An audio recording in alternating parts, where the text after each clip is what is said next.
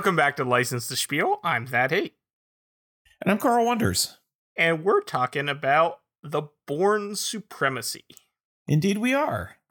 And this is just dumb and makes no sense, but it like popped into my head as soon when I started watching this. So you know the song "Born Free," as free as the wind, blah blah blah, oh, blah oh, yeah, whatever. John Barry. So like in my head, yep. I was just like "Born Supreme." but anyway, yeah. anyway, now I have to share that um, I think you watched this today because you texted me at some point earlier today and said yes. that it you you clearly didn't remember anything about this movie because you forgot that Karl Urban was in it. Yes. Uh, Which we both discussed this, and then we, we we came to the realization that when this movie came out, very few people knew who Karl Urban was. Right. I mean, I I knew him from The Two Towers and The Return of the King, and he doesn't look a thing like that because he doesn't have his right. long blonde wing on or anything like that.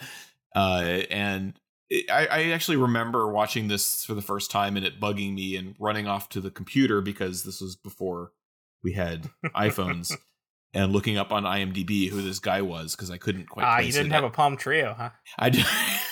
no, I didn't have a Palm Trio flip phone or you know a Pocket PC or any of that stuff that they have in this movie. we keep talking about how movies of this era, the late '90s and early aughts, just date so badly because of mm-hmm. um, mostly because of phone technology. yeah. Yeah, no, it was like when we watched Casino Royale. It's uh it's like everything feels modern because at this point they were making movies more or less the same way they are now. Like because mm-hmm. like things from the early 90s and earlier like they all have a different feel to them because filmmaking was just different back then. Yeah. But uh, a movie made in the early 2000s is generally paced more or less pretty similarly to a movie made today and like shot very similarly. So it really it's only until it's only when someone pulls out a phone or sits down at a computer that you're like oh. Well there's i mean we're jumping way ahead but there's that scene where Bourne goes to the internet cafe in berlin yes. to figure out where the hotel is. Or like, wow, when he pulls out those. the road map to figure out where berlin is. Yeah. He, he, he went to his local german aaa office and got the map of germany and wouldn't it be like the triple A like, office? I don't know. Well, no, it wouldn't be. The first one wouldn't be an A because it wouldn't be American. It would be like the I don't G- know AAD. Yeah, Automobile Association Deutschland or something. Yeah, it, I don't know be, what it would be. We we need to ask like Steffi or something. It would be one long word. yeah. It would just be. It, das Auto Deutschland or something, you know. yeah. Yes, it would um, certainly have at least 37 letters in it. Yes. Absolutely. One long word. I, I love German. Uh, you, so you mentioned uh, you know the, the, look and feel of these movies and being consistent kind of mm-hmm. today. I mean, we should talk about how so Doug Liman directed the first movie and it was a big hit. Uh, I tried to figure out exactly like what happened, and it was a I ran across a really really long New Yorker article, which I know is redundant, uh, about him getting fired off of this project or not hired to do this project. It, it wasn't really a story worth spending any time on, um, but the end result is they went out and got Paul Greengrass to direct this movie, and I think it really ushered in the era of the shaky cam, quick mm-hmm. editing, mm-hmm.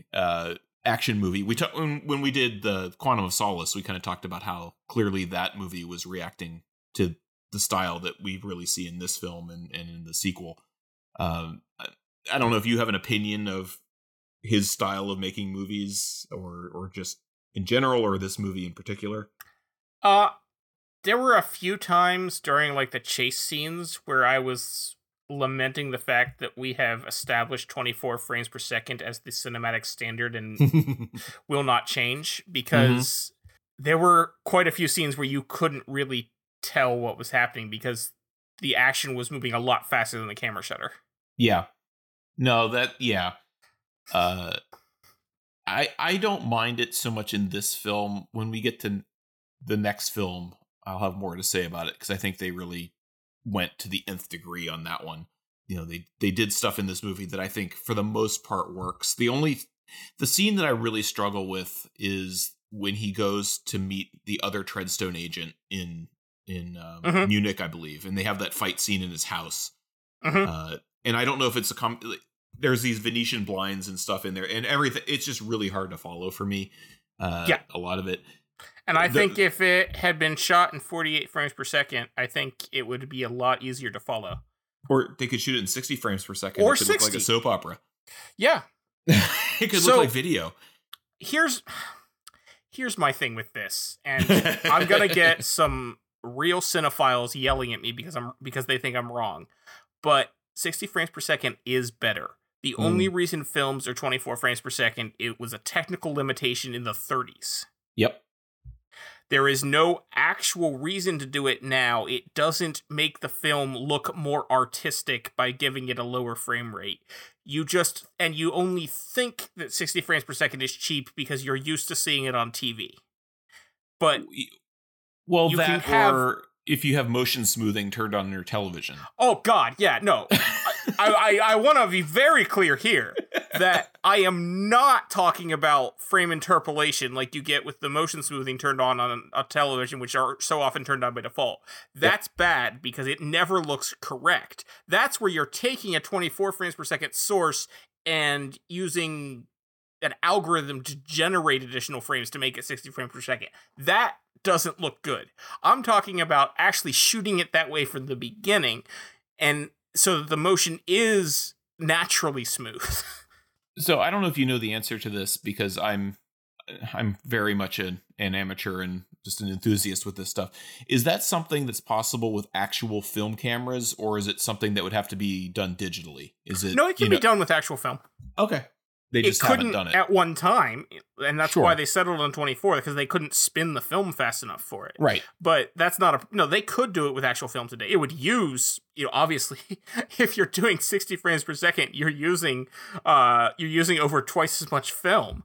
But yes, you can still you Well, can and then, do and then film. you know now I realize that that was such a dumb question because people have been undercranking action scenes since we've you know we're talking about the 60s Bond films. Oh yeah, and and and, and they they shoot at high frame at a high frame rate and then replay it back and it's it looks Mhm. actually that's undercranking um but you can overcrank too and make it to make it slower. Uh so but yeah the i mean the style of this film is very it's very early to mid aughts i think. Yes. uh this movie and i don't know if this movie was the first one. I don't know much about paul greengrass's filmography before this movie i know he went on and did the one 9-11 movie um and a bunch of other Bourne movies uh yeah, I was thinking. I think I really only know him from Yeah. these movies. right uh he, he has a definite style uh the handheld camera work and all that uh Oh, he did I- Captain Phillips as well. yes he did which also lends itself well to that uh I've actually never seen it. okay it has He did okay. He apparently has a has a thing for Tom Hanks okay because he also did News of the World. Oh, did he? I didn't realize that. Okay. Yeah, Huh. if you can get Tom Hanks to be in your movie, why wouldn't you? Well, yeah. Tom Hanks isn't in any of these, though. Imagine Tom Hanks as Jason Bourne.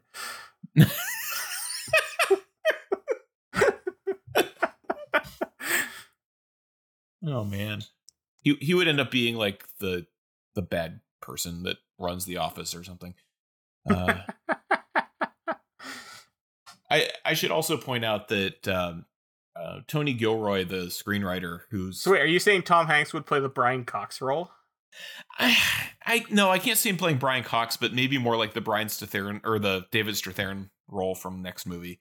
Although Okay. I really like I, I really like David Strathairn, so I wouldn't want that.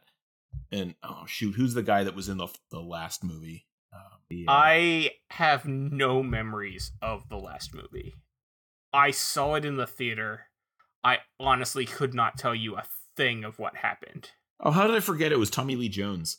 Yes, it was. I, Yeah. And I only know that because I'm looking at the cast list right now. Well- I honestly do not remember the last movie at all.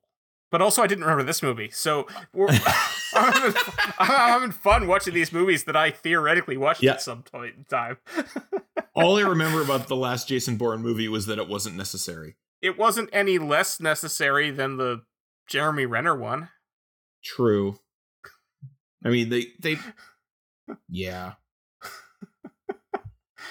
Oh yeah, and Alicia Vikander was in the Bourne the last Bourne movie because I like Alicia Vikander. I like her a lot too. Uh, uh, but I think ever since Ex Machina, she's been popping. She was popping up in a lot of movies Yeah, right around right when that happened. and some of them weren't weren't very good. The Uh, Tomb Raider movie. Tomb Raider is, the, is the one I'm thinking of. Yeah. yeah. Ugh. we were talking before we started recording about movies that don't stick to their adaptations and then become bad. Tomb Mhm. Raider is a good example of that. The video game that that movie is based on is fantastic and has a great story. And they cut out the interesting part of that story, which was the zombie samurai. Like like they took they cut out the supernatural elements from the video game that made that that story interesting and it just sucked Mhm. I remember I was so excited to go see that because it's one of my favorite games that the specific the 2013 video game that it's based on because it's based on it's a movie based on a video game that was a reboot of the video game franchise from the from the 90s that had its own movie series. that also had its own movie series. Yes. Um but this was based on the 2013 video game and it's an amazing video game. It's one of my favorite games I've ever played. Mhm. And it's just a really bad movie. Well, I mean, to to bring it back to to this movie, I mean, talking about adaptations, uh, they basically took the name of the book, and Mhm. that's it. Um, it, to the point where I don't even think the title "The Bourne Supremacy" makes any sense for what happens in this movie.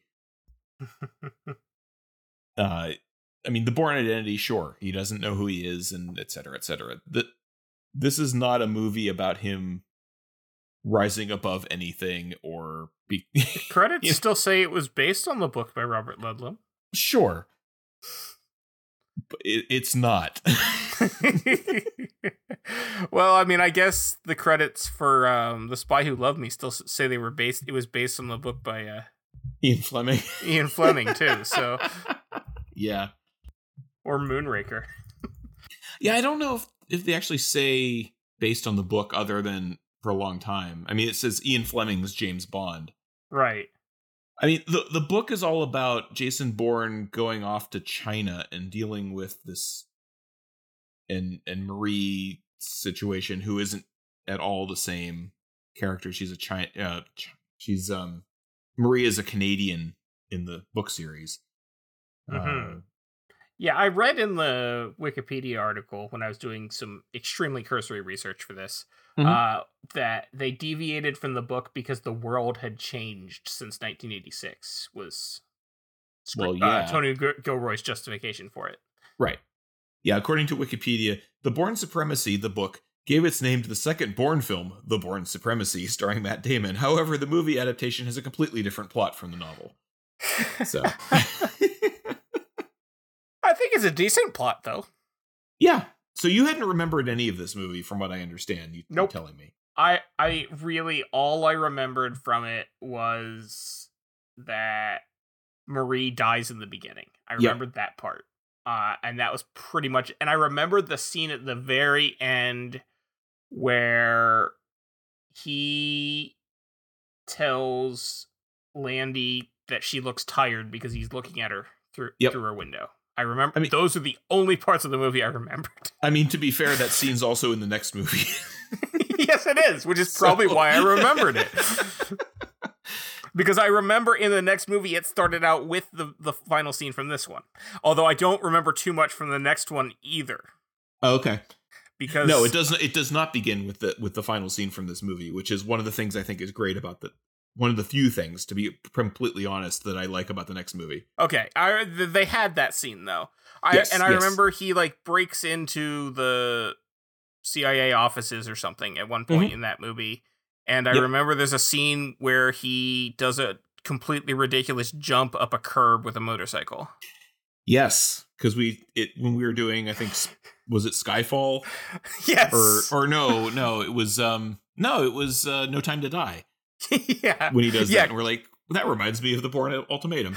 Yeah, and I think at that time I said that's the only thing I remember from that movie. so I'm looking forward to watching that one. I'm I'm enjoying watching these Bourne movies for what's effectively the first time for me. yeah.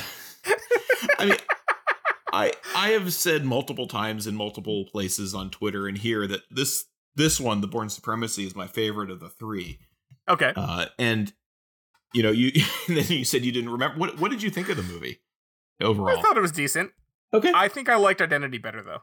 okay, I think Identity has a more interesting story to me with him Mhm. trying to figure out who he is and Mhm. I mean obviously that's part of this, but not to the same extent. I I, I just think the the I, I feel like Identity sort of pulled me in and got me invested in the story a little more than this one did. sure. Yeah, and I mean this one, it has. If you ever watch any of the um, behind the scenes Star Wars stuff, where you know this is the the Empire Strikes Back problem of you know how do you Mhm. tell a middle chapter of a story? Because I mean, despite the fact there are five movies in this series, the story really ends after three of them. To a degree. And this one kind of has to tell a story but not actually resolve anything. right. I mean, I we'll we'll get to the specifics when we just go through the movie. I've always I for whatever reason I didn't go see the first two of these in the theater. I think it was because I was in grad school and uh just didn't have the time to get out to the theater and then uh, my parents had seen them and we watched Bourne Identity and Bourne Supremacy like one day and then the next day when like I was visiting for a week or something. Mhm. And and then I, I went to see Ultimatum in the theater because you know I was really looking forward to it. Yeah, Uh, Ultimatum was the first one I saw in the theater Yeah. as well. okay. Like I I think the first movie's and you know we talked about it. I think it's it's a it's a good movie. It's a it's a lot of fun. It's a very interesting story. I I they were at least you know uh they were faithful to the source material at least as far as what was happening in the story and the idea Mhm. of this this assassin who doesn't remember anything and and you know what happens. For whatever reason the style of the second one just kind of clicks better with me. I like uh, you know joan allen's in it. I think she's great in this movie. Karl Urban turns up as we said and he's he's interesting. Uh and and i i like i like the arc that bourne goes through in this film where yeah, we're gonna jump to the end of the movie. I like how the climax of the film is him going to this woman this young woman and saying i killed your parents. You didn't know this but i killed your parents and i'm sorry. It's it's not a big there, there's a lot of action obviously that happens in this story but i like how it's a it's a personal journey for him. And we find out in in the next movie he's kind of going on this pilgrimage to go and apologize to all these people that have that he's affected uh through the course of his his career i guess as an assassin. And then he, he goes and visits uh, marie's brother who i believe is daniel bruhl actually uh in in, the next movie. But um i don't know. I i just and I also enjoy the fact that this isn't like a two and a half hour movie that they don't seem to make be able to, they can't make a movie like this anymore. They have to be, you know, three hours long. Uh, Right. I mean, r- like right off the bat, you get this weird like flashback of, uh you know, they got um what's his name, Chris Cooper, to come back, uh, and and we don't we don't quite know what's going on. Um, it's obviously like a dream sequence thing, and Bourne wakes up and he's somewhere. We don't know where he is yet. Uh, with Marie, you know, he's he's been keeping the he's been journaling basically these things that he remembers. Um, oh, it says he's in India. I was gonna say, I think we do know. I think it says yeah, it- like, there's a right there's away. a there's a caption. Yeah, yeah, it says he's in Goa. Yeah. Which is a lot of times I complain I complain is the wrong word, but I comment on the ridiculousness of saying things like London, England, and Moscow, Russia, but I am glad they said Goa, India, because I would not have known. No, well, they're inside a building. In well, the there is scene. that too. it's when not they like say have- London, they- they England, don't and have a show you Big they Ben. Yeah, I was gonna say they don't have Big Ben and it says London, England. England. Yeah, and I think um you, you mentioned like Empire Strikes Back. I think Mhm. uh especially th- th- that's a very apt comparison because like Star Wars, Bourne Identity was a self-contained story. Yes. Uh, so like like New Hope or Star Wars when it first came out, Mm-hmm. um, it was a self-contained story. Lucas definitely had ideas of doing more, but he was doing one movie. With Bourne Mhm. Identity, they didn't even they didn't even have official uh, plans for a sequel. It's only because of how well Bourne Identity did that they decided to do sequels. right. So they made this one with the whole point of it being to set up the third one. So yes. very much like Empire Strikes Back, which yeah. was Right. Where we're gonna leave on a note that, although we can talk about it later or whenever, you know, you mentioned the alternate ending. I mean, th- there was an alternate ending to the Bourne Identity that involves Brian Cox going to visit Bourne in Greece that would have completely undermined anything they tried to do in these movies. yeah, Uh, just a bit. yeah. And you know, you mentioned, you know, remembering about the last scene and the fact that Marie dies. Like, I think that is my biggest problem with this movie.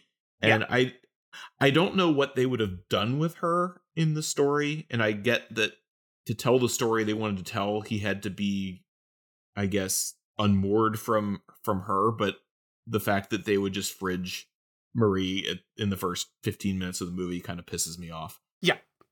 Um I mean, it's a trope for a reason. yeah. Yeah, and it's not a good trope. Uh yeah. It's sort of I mean, not to this extent, but it's like in um, Back to the Future 2 when they bring Jennifer with them to the future and then they just knock her out for the entire movie because they don't know what to do with her. uh Yeah. It's like because again, they hadn't planned on doing a sequel when they filmed the end of Back to the Future. And it was supposed to be Yes. a joke. and once again, Back to the Future Two was was made To- specifically at the end to set up Well, Back they- to the Future They Three. filmed them back to back. Yeah. At least Back to the Future 2 still had was its own cohesive story, and then Back to the Future 3 was also its own cohesive story. So Well, I mean, people would debate that about Back to the Future 2, but I think Back to the Future 2 is I quite a good movie. I like 2 better than 3 personally. Really? Yes. Oh. I I applaud 2 for its ambition, and I think the last act of that movie when they go back into the first movie is just brilliant, especially considering it was like 1988 when they did that. Mm-hmm. That's what, you know, Uh, I I I think it, they did a fantastic job with that and it, I actually I mean, the first one I think is the best of the movies. Mm-hmm. Um but I, Oh, I yeah. yeah. I I honestly think that 2 is a better movie than 3. Okay. I mean, once they get past the future stuff, which I think is kind of, especially now that we're past 2015, uh, and don't have flying cars and all that business, but Okay, yeah, but whatever. I'm just picturing you being Avery Avery Brooks from that IBM commercial. But where's my flying car? I was promised flying cars. It is the year 2000. But where are the flying cars? I was promised flying cars. I don't see any flying cars. Why? Why? Why? Because billions of people all over the world can work together on the web 24 hours a day, seven days a week. You don't need flying cars, but you will need a different kind of software. Had to slip a Star Trek adjacent reference in Uh, there somewhere. oh, absolutely. I mean, like you wouldn't have an opportunity when Karl Urban turns up. You know, we get the flash, we get the scene in Goa with with Marie and, and Jason where he's saying he's having these flashbacks and it's he's having dr- dreams and they're the same dream over and over again and he's getting frustrated. Uh, and then we cut to Berlin, which again they show the you know Berlin, Germany. I don't I recognize the TV tower just because I've been to Berlin, but I don't think anyone who has not been to Berlin would know that. that yeah, like unless Uh. you're showing a close up of like the Brandenburg Gate or something, I'm not Right. gonna know it's Berlin. yeah, right. But if you just said Berlin, I would still assume they meant Germany and not the town of Berlin in Western Pennsylvania. Yes, where they make Snyder's potato chips, or no, I'm sorry, Snyder potato chips. No, Snyder. no, those are from Snyder's that's, is in Hanover. That's East Berlin. oh, is it okay? That's Sni- there's Snyder's of Hanover and Snyder's of East Berlin. Oh, Uh, I don't know if they make anything in, in Berlin. Um, Is there a wall there? no, and East Berlin predates Is- East Berlin, Pennsylvania predates East Berlin, Germany by quite a bit. okay. And ironically, it's west of Berlin, Germany, but it's east of another town in Pennsylvania called Berlin. So they had to change their name because of the postal service re- requirements. You couldn't Okay. have two of the same town in the same state. I mean, I, I should point out that all of the United States is west of Berlin, Germany, but Well, I mean, you can also go east a long way from Berlin, Germany, eventually true. hit the U.S. That's it. That, yeah, that's true. In fact, yes, maybe the, I actually, you know what? I think maybe it is east because I think you cross the prime meridian on your way. so, mm-hmm. because as But- we know from as we know from the great Dan Brown movie, the the Da Vinci Code, the prime meridian runs through Paris, which I is in fact Didn't west remember that from the Da Vinci Code. That's the end of the movie. Oh, did the when, move? when he the- when he when he wh- you know the ro- the rose line and all that stuff when he realizes like that Mary Magdalene is buried under the the Louvre. oh, right. Okay. this is like the third or fourth time we've mentioned Dan Brown like just in this podcast. Uh Uh, no, I'm not watching those movies for this podcast. because of Inferno, I know. No, just in general. Okay. I mean, yes, I'm still mad about what he did with Inferno, but uh, I tried to watch Da Vinci Code a few years ago and didn't even make it. I made it like an hour in, and I'm just like, there's still two hours of this movie left. I'm not. No, I'm done. Speaking of Tom Hanks, yeah. I remember liking Angels and Demons. yeah, no, I think that's the best the the best it's the best of, the books for sure. it's the best of the books. I think it's the best of the movies they've done. I still think Tom Hanks was terribly miscast as Robert Langdon. Did you read the one that came out a couple years ago? I forget what it's called. About the Uh, I have it. I haven't read it yet. Um, Origins or something like that. I think. Yeah, that's what it's called. Yeah. Yeah. Um I found the predictable well the so the Dan Brown movies will always have a huge twist. That's just how Dan Brown books work. Yep. But unlike a lot unlike the other ones, I knew what the twist would be like a third of the way through the book. Okay. and so I, I found that disappointing, I guess, because it was predictable. I mean, he's written um, two non Robert Langdon books to this point, and you'll be shocked to find out that they also have big twists in them. Well, you are you telling me a book called Deception Point has a twist in it?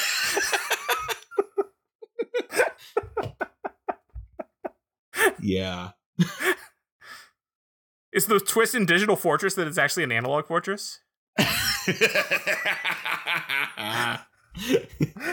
no. Actually, that one isn't a bad. I, I'm, I don't remember a thing about Deception Point now that I think about it. I've read it. I've only read the oh no, I, I, I lie. There's there's like they're like in Antarctica and they almost get blown off an ice shelf at one point, but that's all I remember. I think that's on the cover. Maybe. Like I, I, I feel like the cover is like a very is like a snowy something or other. Uh, Digital Fortress is the only reason I knew that the NSA was a thing when the NSA became a big news item. Hmm. because there's a bit at the beginning when the the the main protagonist, she's an analyst or somebody who works at the NSA, and she's like, whenever I go on dates, and she says she works for the NSA, and they're like, don't you mean the NSC? And she's like, no, I mean the NSA, which is lame, but yeah. Angels and Demons uh, is where I learned what CERN was. Well, yes, that's true. Which wasn't in the movie. Uh, No, but it was in the book. it was in the book. so then, like a couple years later, when like the Large Hadron Collider made the news, I'm like, oh yeah, it's the thing from the Dan Brown book. Well, I was about to say when when the Pope died, or or whatever, and they had to change, they had to choose a new Pope. I'm like, I know how the smoke thing works because I read Angels and Demons. Uh, well, see, I learned the smoke thing from the movie Euro Trip. That's even worse.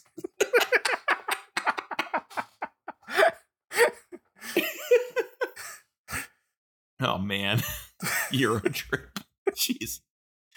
Scotty Oh. doesn't know. Yeah. Hey, Matt Damon's in that movie too. there you go. All right. Forgot about that. Bring it full circle. There we go. It's the weirdest cameo. Like Matt Damon was already a relatively well-known actor at that point. Like I have no idea why he's in that movie. I don't know. My favorite weird cameo still might be when um, um, Doogie Howser shows up in Neil Patrick Harris? Kumar. Yeah, Oh, Neil yeah. Patrick Harris. And then he's in in- the sequels as well. Oh yeah, but I mean, yeah. So yeah, we find ourselves uh, in the movie uh, that we're talking about uh, in Berlin, and like in the middle of this CIA operation that's happening. Uh, we meet Joan Allen for the first time, who I think is a Mhm. great addition to the story. Yeah. Um, Michelle Monaghan shows up briefly as like random CIA person number four in these scenes. Uh, Only mentioning because she's in the Mission Impossible movies. Yes, she is. Uh, CIA director who's played by the dude that was hanging out with uh, Russell Crowe in in Gladiator. I mean, yes. I mean, that's only the only other thing I know him from, really. I mean, I've seen him in in, in other things. Uh, and this is where Karl Urban shows up, who, as we'd already talked about, I only knew from Lord of the Rings, and certainly didn't recognize. This is pre Star Trek 2009. Yeah, he's not he's not a Uh, household name yet. He's still not yet. Karl Suburban. So, well done, I guess he was Karl Rural in Lord of the Rings because you know he was riding a horse. Karl Rural, Carl Township in Pennsylvania. He is Carl Burrow. Uh, well, they have townships in Pennsylvania. Well, they do, but They don't have towns. no, there's no town. Although there is a townville that's not far from where I grew up. Yes, but it's a borough. It is. but yeah, this is the usual. Something's going on. It doesn't go according to plan. It's going to set up the story. Yep. They're doing some kind of buy. Karl Urban shows up, shoots the people the, that are working for the CIA, and makes off. and we see him conspicuously leaving a fingerprint at the scene. Yes. Not his own, but like No. from a from a piece of tape. Yep. I don't know how they got that, but anyway. Yeah, I was wondering that. uh, Karl Urban goes back to this hotel and meets this Russian guy that we don't know who he is yet, but he's clearly paying him to do something. hmm I think Karl Urban's name is Kirill or something, but I don't even know if he has a name in the movie. Uh, yeah, Kirill is the name in according to IMDb, but I don't think it's ever said. No.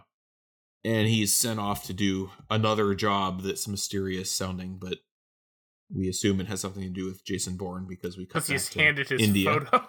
Oh, that's tr- oh, that is true. Yeah, he does get a photo of Jason Bourne. Never mind.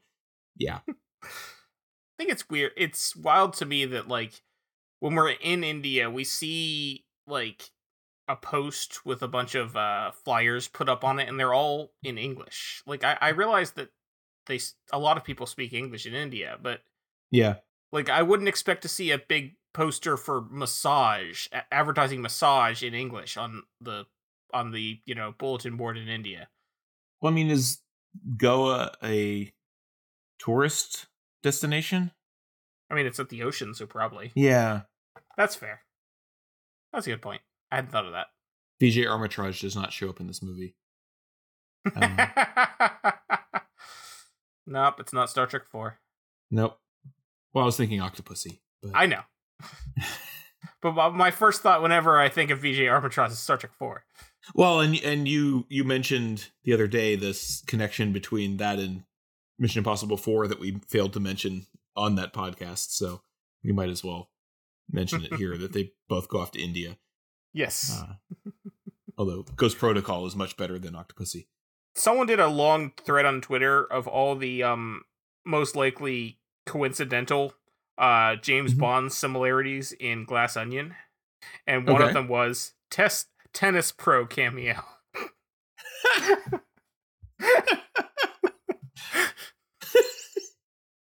Okay. I mean, I elevate Serena Williams slightly above Vijay Amritraj in terms of tennis cameos, but also I don't think Vijay Amritraj is a cameo. No, not really. It was a cameo in Star Trek. Yeah. I wonder if a solar sail ever worked. Our engineer is attempting to rig a makeshift solar, Solar sail. sail. we have high hopes that this will, if successful, generate power to keep us alive. Keep us alive. My favorite part of that is he's not even looking at the screen when he's recording that. At least Jane Wideland looked at the ca- at the screen in her cameo. Because she was the other Starfleet captain with the weird hair. right. She is not the singing telegram in that movie. well, then that means hopefully she survives. That's true. But yeah, this is the scene where um, Marie and Jason Bourne switch slides for some reason in the car, and she ends up getting shot. Yep. Uh, so goodbye, Marie. You made it to the 17 minute mark of the second movie.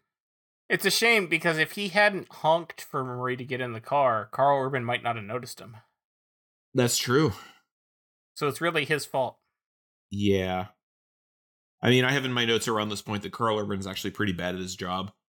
I mean, he he fails to do any follow up whatsoever that he actually killed Jason Bourne in the scene. yeah. And he's just like, hey, sure, I'm sure he's dead. I didn't see him come up for air, even though he's watching from like the other side of the riverbank. Yeah. For all he knows, he could be under there, you know, pulling a Robin Hood and breathing through a reed or something. Or from the tire, like in uh, View to a Kill. Oh, yeah. I still don't think that works. Uh, you know what else I don't think works? Hmm. Rescue breathing underwater. Mm-mm. No, I think we talked about that in uh, Tomorrow Never Dies, actually. you, you can't do rescue breathing when you're underwater. He tries, though. He tries, yeah.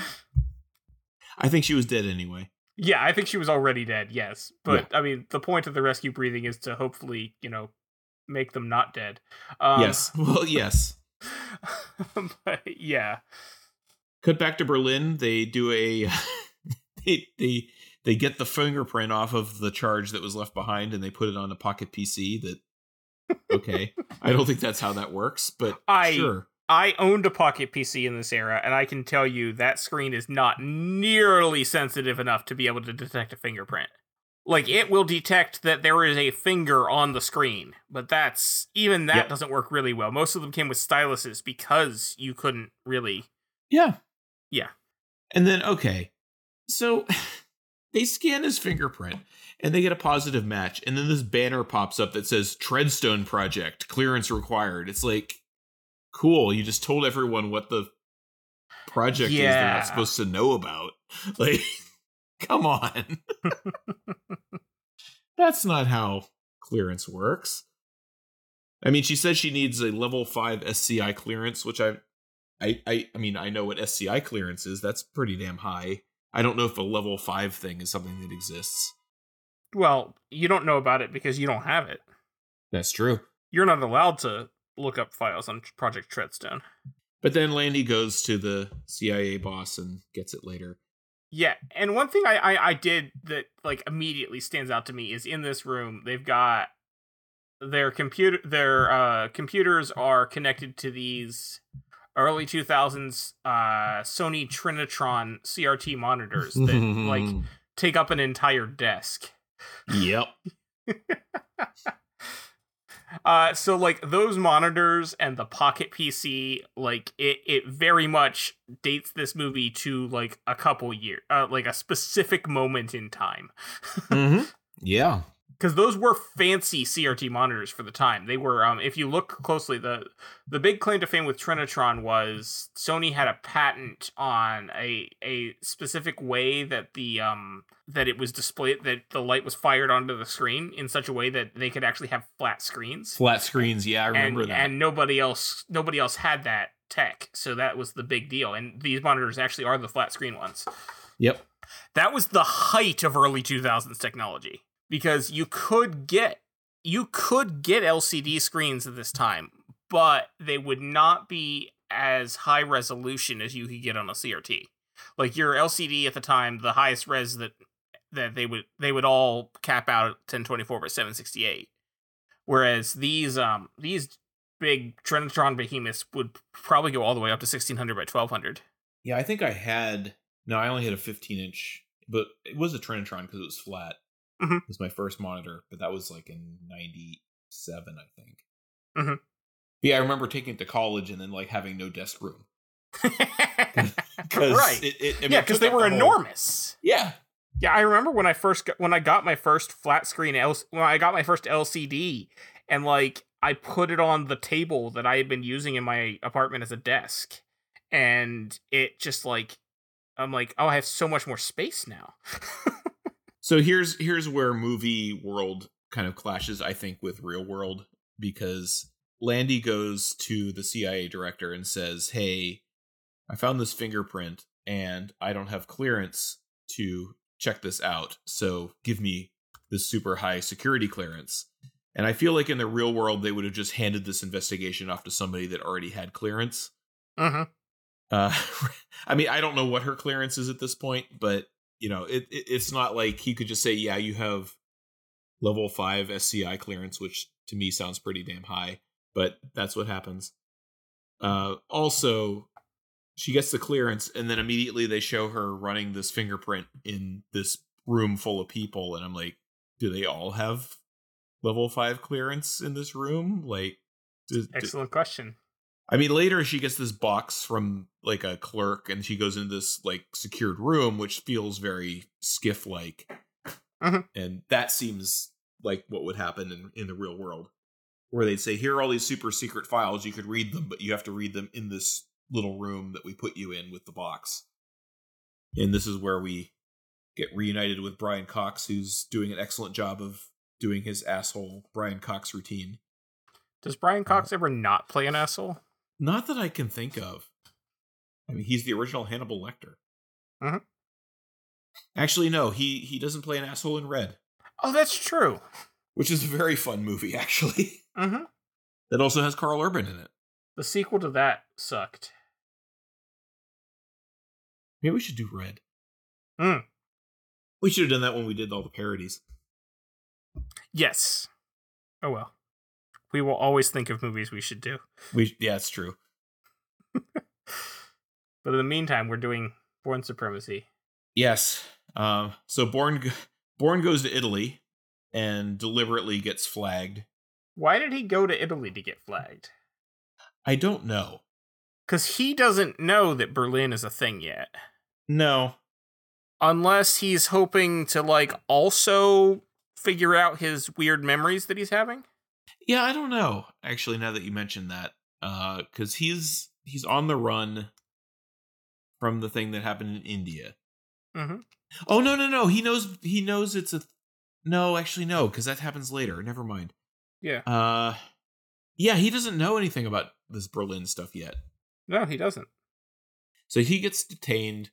Uh, we see this briefing where Landy is going over this thing that Conklin, uh, Chris Cooper, uh, apparently was sitting on all this money, and she has this theory that Conklin and Bourne were up to something, and Bourne.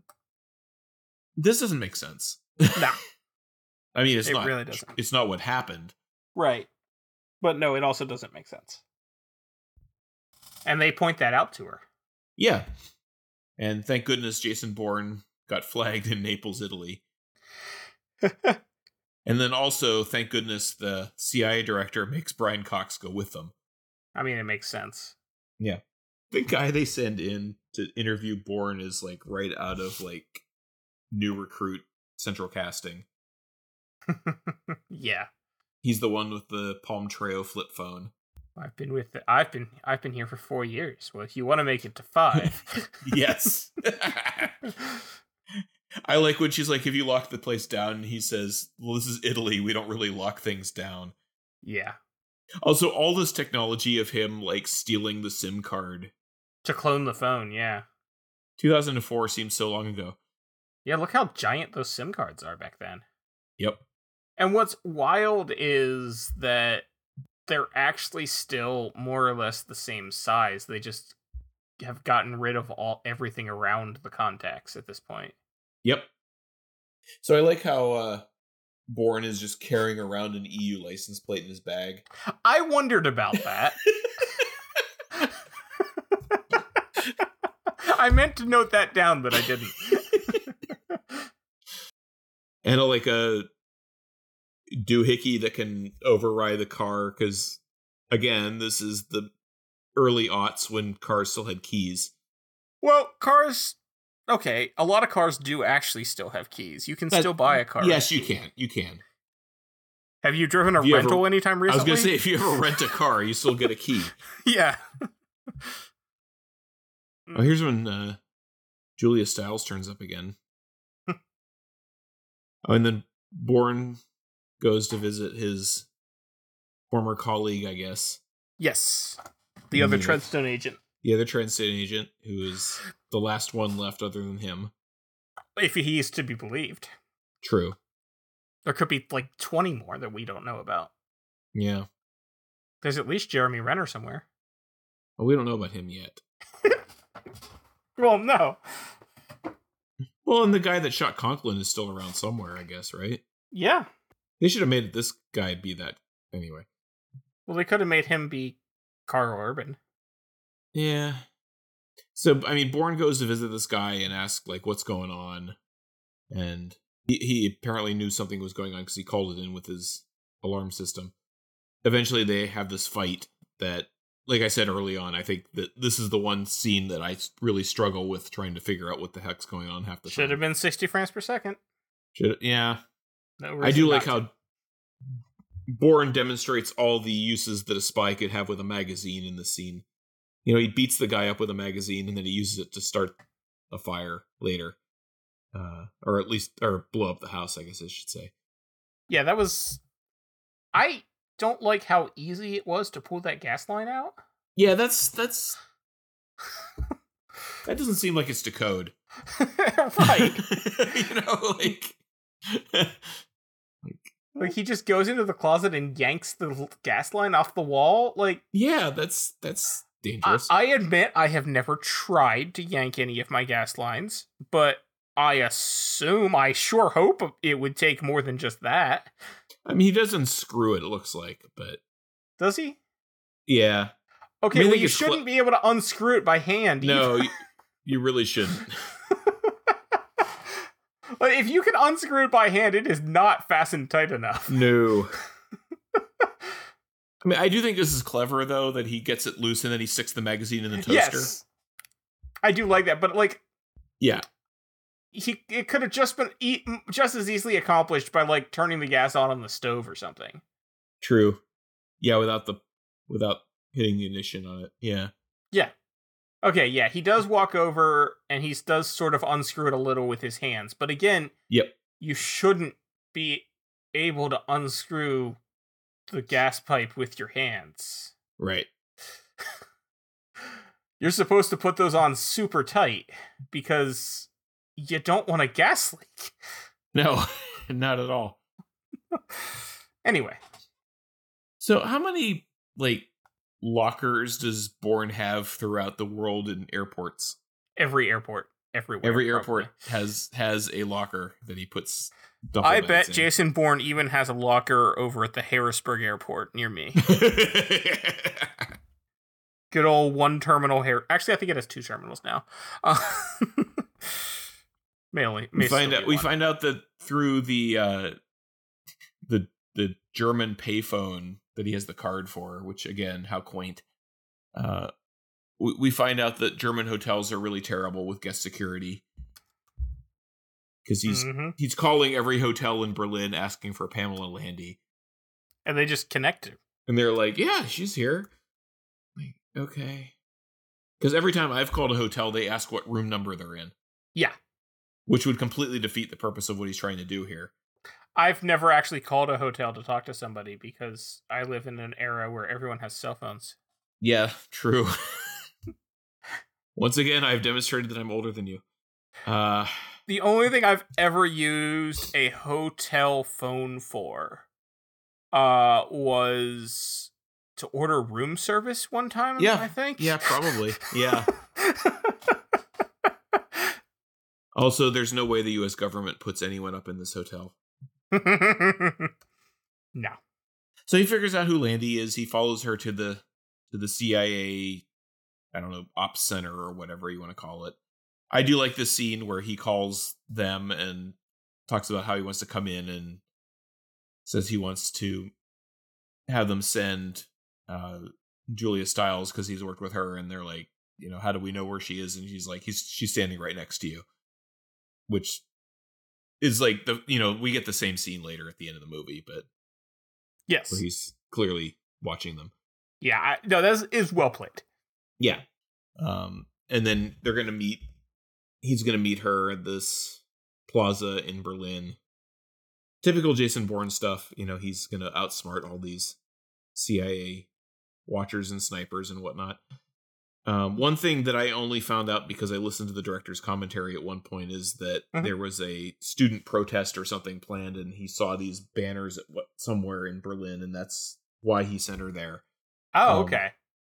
like there there's a scene early on when he's in Berlin and he looks and sees these all these um signs plastered up on the wall. Okay. Yeah, I um, missed that entirely. Yeah, you know I did too. I I and I only know about it because he said so.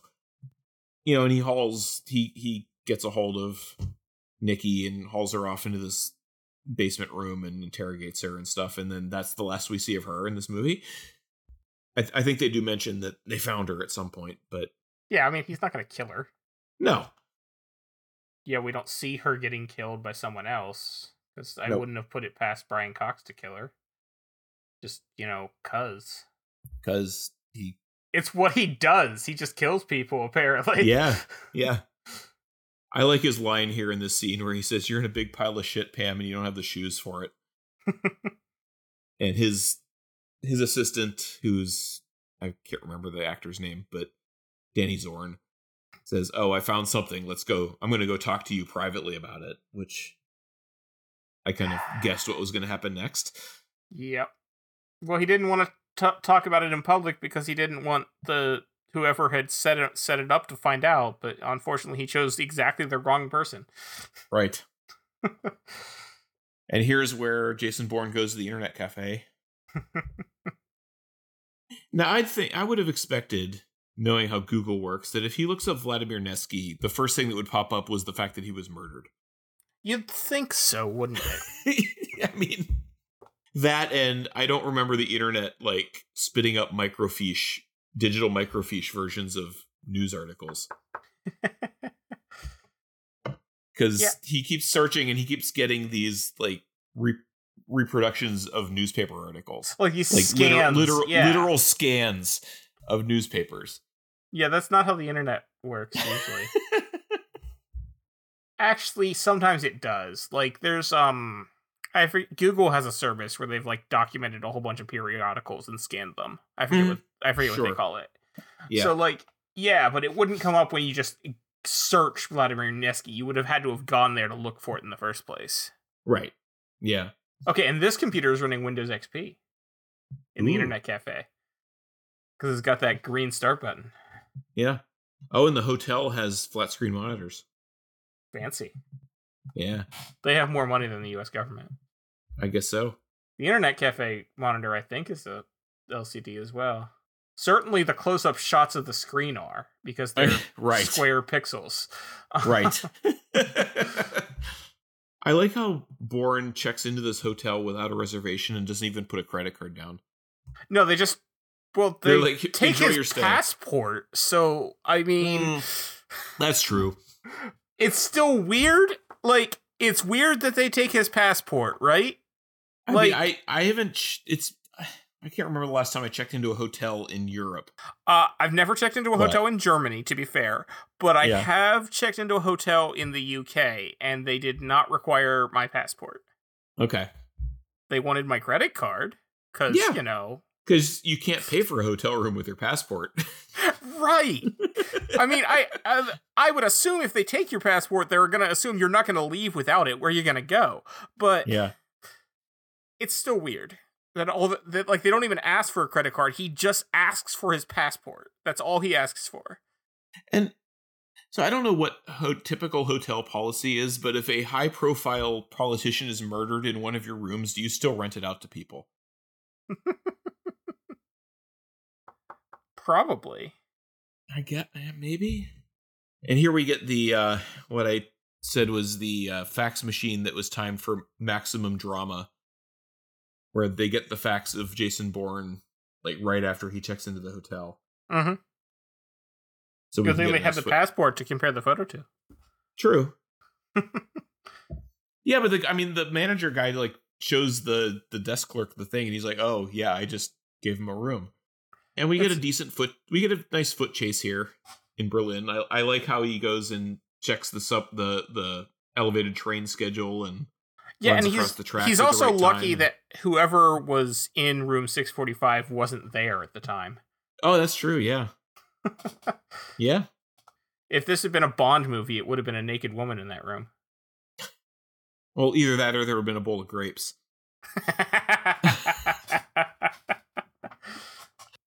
There's no grape stealing in this movie. I don't think Uh, so. No. There's your episode title. Nah, we've we've done there's no something in this movie couple times already, but That's true.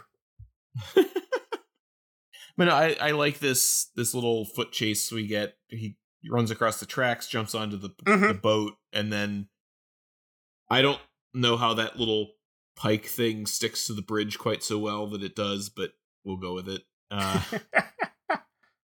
and he gets away. al- also, I mean. I'm clearly not in as good a shape as Jason Bourne because there's no way I can pull myself up from that No. that pike under the bridge. uh, Well, I mean, I wouldn't have made the run. I would have gotten hit by that train yeah. Well, yeah, that's true too. if I had even made it that far. yeah. I always like Brian Cox in this next scene when he goes to the hotel and he sees where they are and he's like, "What? What's Landy up to?" And you know, she's in the hotel. He's like, "All right, I'm going back to my room." and Landy recognizes where they are. hmm Uh, that Neski was murdered there. Do you still think And- his wife killed him? Yeah, exactly, exactly. Uh, oh, and here's where Brian Cox calls the Russian guy, and we basically get an info dump about all the nefarious things they were up to before. and he's like, "Go get Jason Bourne," and the guy hangs up on him.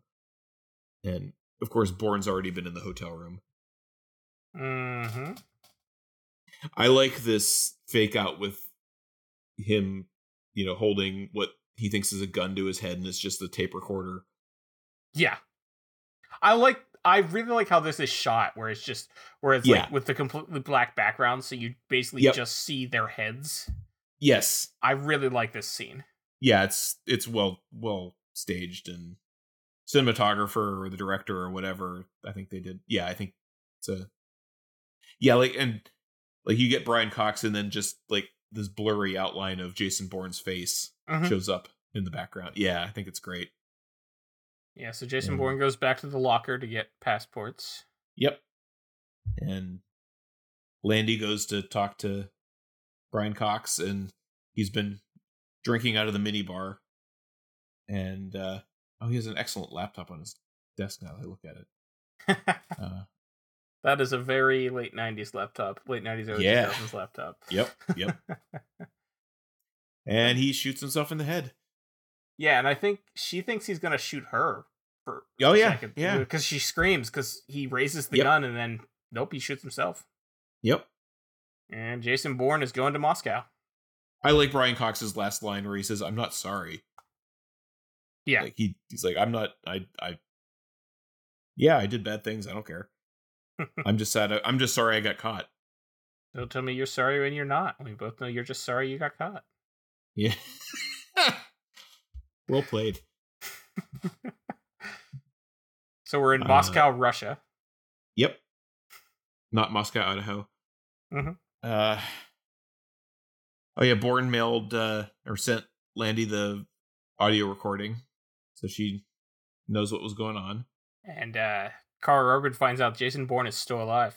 Yeah, I I love I don't know why, but I like this shot of him in this nightclub, and then he opens the door and it's broad daylight. yes. Look, this is what he does on his month off. Yes, yep, that's what he's doing. and he's like, "You told me you had a month off," and the Russian guy's like, "You told me Jason Bourne was dead. Get in the damn car." And yeah, this is like this last act of the movie is why I, re- I think I really like it. Just Mhm. you know, he's we don't know what he's really up to at this point. Right. Uh, he's going around. Th- this old woman really knows a lot about this, the daughter of the Neski people, because she's like, "Oh, I think she moved to this."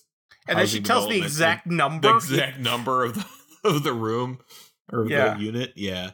Yeah, that was interesting. Yep. You know, we find out that uh, Karl Urban works for the FSB, or at least he says he does. Yeah, and Jason Bourne finds out that his taxi driver informed on him because he speeds away. Yeah. and he's been shot in the arm because Karl Urban is bad at his job. Although to be fair, he has a handgun. Yeah, handgun, fairly long range. That was Yeah, actually a yeah. pretty good shot to to Pretty hit good him shot at all. actually to hit him at all. Yeah. And I like this. Like he staggers through this market and takes a bottle of vodka and some dish towels and and a map, and then steal steals this cab driver's car by spitting in his face. Yeah, I like that. See, well, he spits in the cop's face with the vodka. Oh yeah, yeah, yeah. It's the cop's face. Yeah, you're right. Which, yeah, that was like that was the reason he drank the vodka. Probably was to Right. Yeah, yeah. was because he He took the vodka to pour on the gunshot wound too. right. But the reason he drank the vodka right before he tried to open the cop's car is he knew he was going to do that. Yep. I think. Yep. Which, yeah, I thought was very well done. yeah. and then we get a car chase. right? Which I still will put up as one of, if not the best car chases I've seen in a movie. It was pretty good. Yeah. Uh, yeah. I mean, just like, this is the first time I remember watching a car chase and feeling like I was in the middle of it and not just watching something that was staged. you know what would make it better? It was 60 What's that? frames per second. yeah. I will say that I don't think Russian cabs are quite this well built. Probably not. No. I like how we get so many. Well, the one thing that I think is a little weird is we get so many close-ups of the pedals. Oh, yeah. I'm not sure why that's necessary. Like, yeah, we get it. He's driving a stick. Yep. Well, I mean, this is what I think. I felt like um, Quantum of Solace was trying to do with that opening sequence in the Oh, yeah. and they just, for whatever reason, like they didn't know how to film it. if you ever watch, there's a really interesting behind the scenes of them filming this, and like they built a rig where it's basically a car that has a detachable side. It's like a sidecar that has an actual steering wheel on it that drives the car.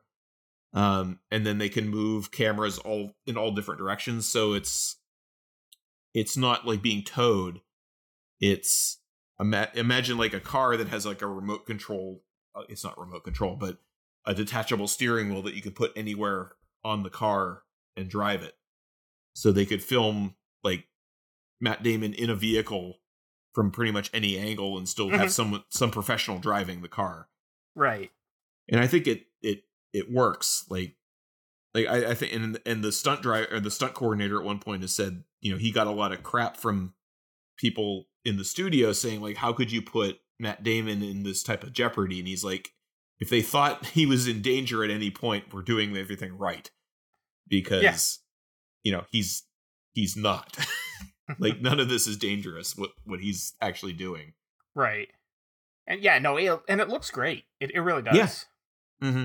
I just I do actually think it would look better in higher frame rate. My I will Sure. always be annoyed that uh I think and I think the reason high frame rate never took off is because the only movie that tr- only movies that tried to do it were the uh Hobbit movies, which, you know, weren't great.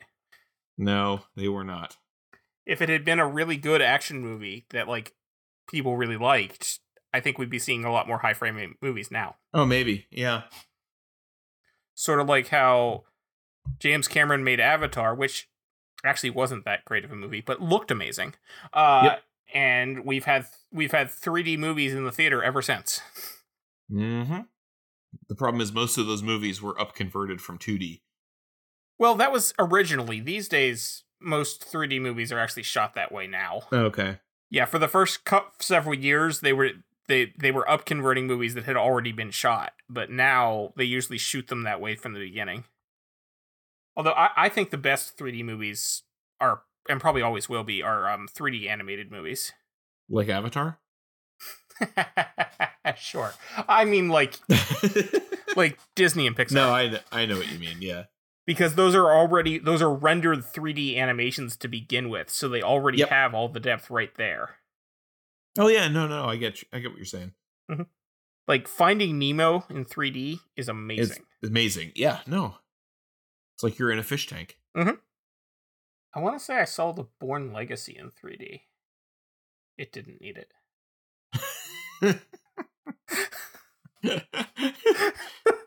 We'll- get there in a couple episodes. I actually Yeah. remember that one a little bit. I remember it ended with a car chase that was that seemed anticlimactic, Yep. and I remember him in a cabin in the frozen woods, and Jason Bourne's name was scratched into the bunk. Yep. It does not appear in the movie. No, but his name appeared scratched into that bunk. well, that's because Yeah. it's his legacy, not you know him.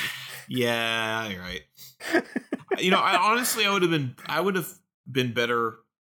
It, it felt better if they just did a series of movies that didn't actually have Jason Bourne in them, Mm, instead of doing, well, one bringing him back and then calling creatively calling the movie Jason Bourne. yeah. I also just remember like when I saw it, I was like because Jeremy Ren- Renner was obviously in it, and it's like, oh, it's the guy from uh from Mission Impossible Four. See, I remember seeing him. Oh, it's the guy from the Hurt Locker. Like I have seen the Hurt Locker, but like, eh. But like, like that's where I feel like his he became a name. Yeah, no, I think you're right, but like I recognized him as the guy from Mission Impossible Sure. 4. Like that's Yeah. where I saw where I thought of him first. Nowadays, obviously I think of him as like Hawkeye from MCU, but So Bourne gets away from from well, he crashes uh Karl Urban's car into the tunnel. Mhm. I'm not quite sure how the physics of that worked, but anyway. yeah, Uh, I don't I won't think too hard about it. no.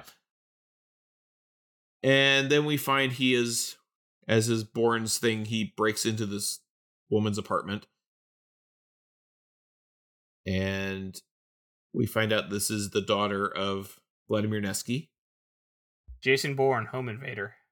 Yeah, pretty much. uh, and he's just there basically to say, you know, you think this is what you think your mom shot your father and killed herself, and that's not what happened. I killed them both. And like, I was when I was watching this the other day, I was like, I, I know he's done like, made like bigger roles and stuff. I don't think Matt Damon gets enough credit for his acting ability Mhm. Because I think he's quite good in this scene. Oh yeah. I mean, he's good in a lot of things. I don't. I, Oh, yeah. I he's a movie star kind of person who usually they don't talk about their acting, and I think I think both of them are actually. I don't know who this Russian woman is, uh, but I think they're both quite good in this, this Yeah. scene here. Uh, I think Matt Damon has done some very good acting in he has, several yeah, movies. Yeah.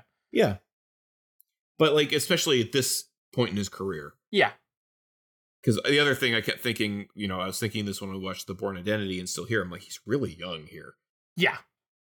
I mean, it's not Good Will Hunting young, but No, but he's definitely a very well known actor at this point.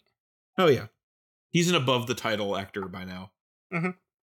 Yeah, and you know he apologizes to her and he leaves, and then we get this little button on the movie where we're in New York City, New York, because sure, that's that's the one that makes me laugh in this movie.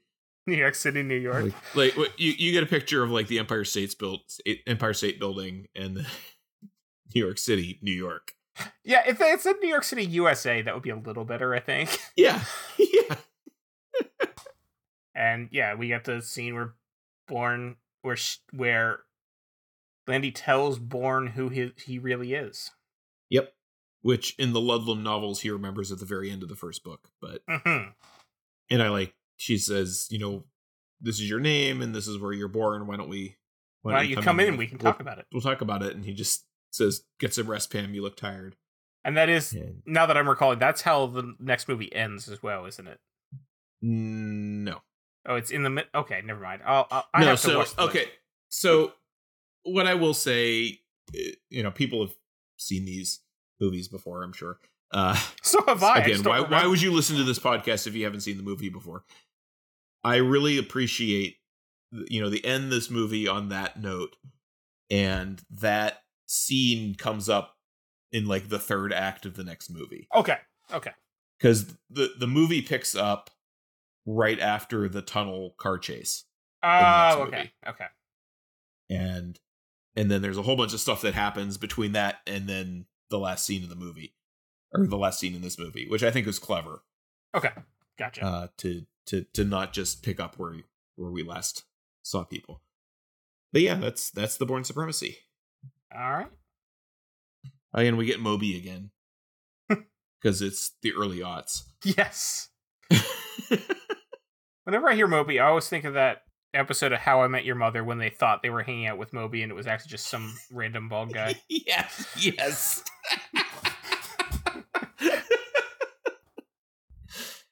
yeah I wonder what moby's doing these days I don't know. helped bring dance music to a mainstream audience both in the united states and the united kingdom Good for Moby. his real name is richard melville hall Okay. So the Melville is why he came up with Moby, I assume. hall says he's the great great great nephew of herman melville Ah, okay. I, I just assumed with the Melville and the Moby, yeah, they Yeah, had to be yeah. related. yeah Your middle name can't be if your middle name is Melville and your stage name is Moby. That would be a wild coincidence if they weren't related. His father gave him the nickname Moby three days after his birth, as his parents considered the name Richard too large for a newborn baby. Better than Dick, I Because guess. because the- I was going to say because there aren't any unfortunate nicknames for Richard. There's also Rich. I mean, you don't Yeah, have Rich, to be. Rick. You don't have to Yeah. be Dick. Yeah. Uh, I have a I have an uncle Richard who goes by Dick, and he like he had an issue with some system where he was like there's some social media I forget what where he was trying to like set up a profile and it wouldn't let him use his name. that sounds about right. I always think of the former NASCAR driver Dick Trickle, and it's like exactly. oh my! Well, and there there was the former Philadelphia Phillies pitching coach Dick Pole, which again I would choose a different nickname for or shortened version of Richard if that was my last name, but okay. All right, so But yeah, we we close out with Moby. We get a new ver- we get a new version of the Moby song next week. all right, and we will next week we will talk about the Bourne Ultimatum.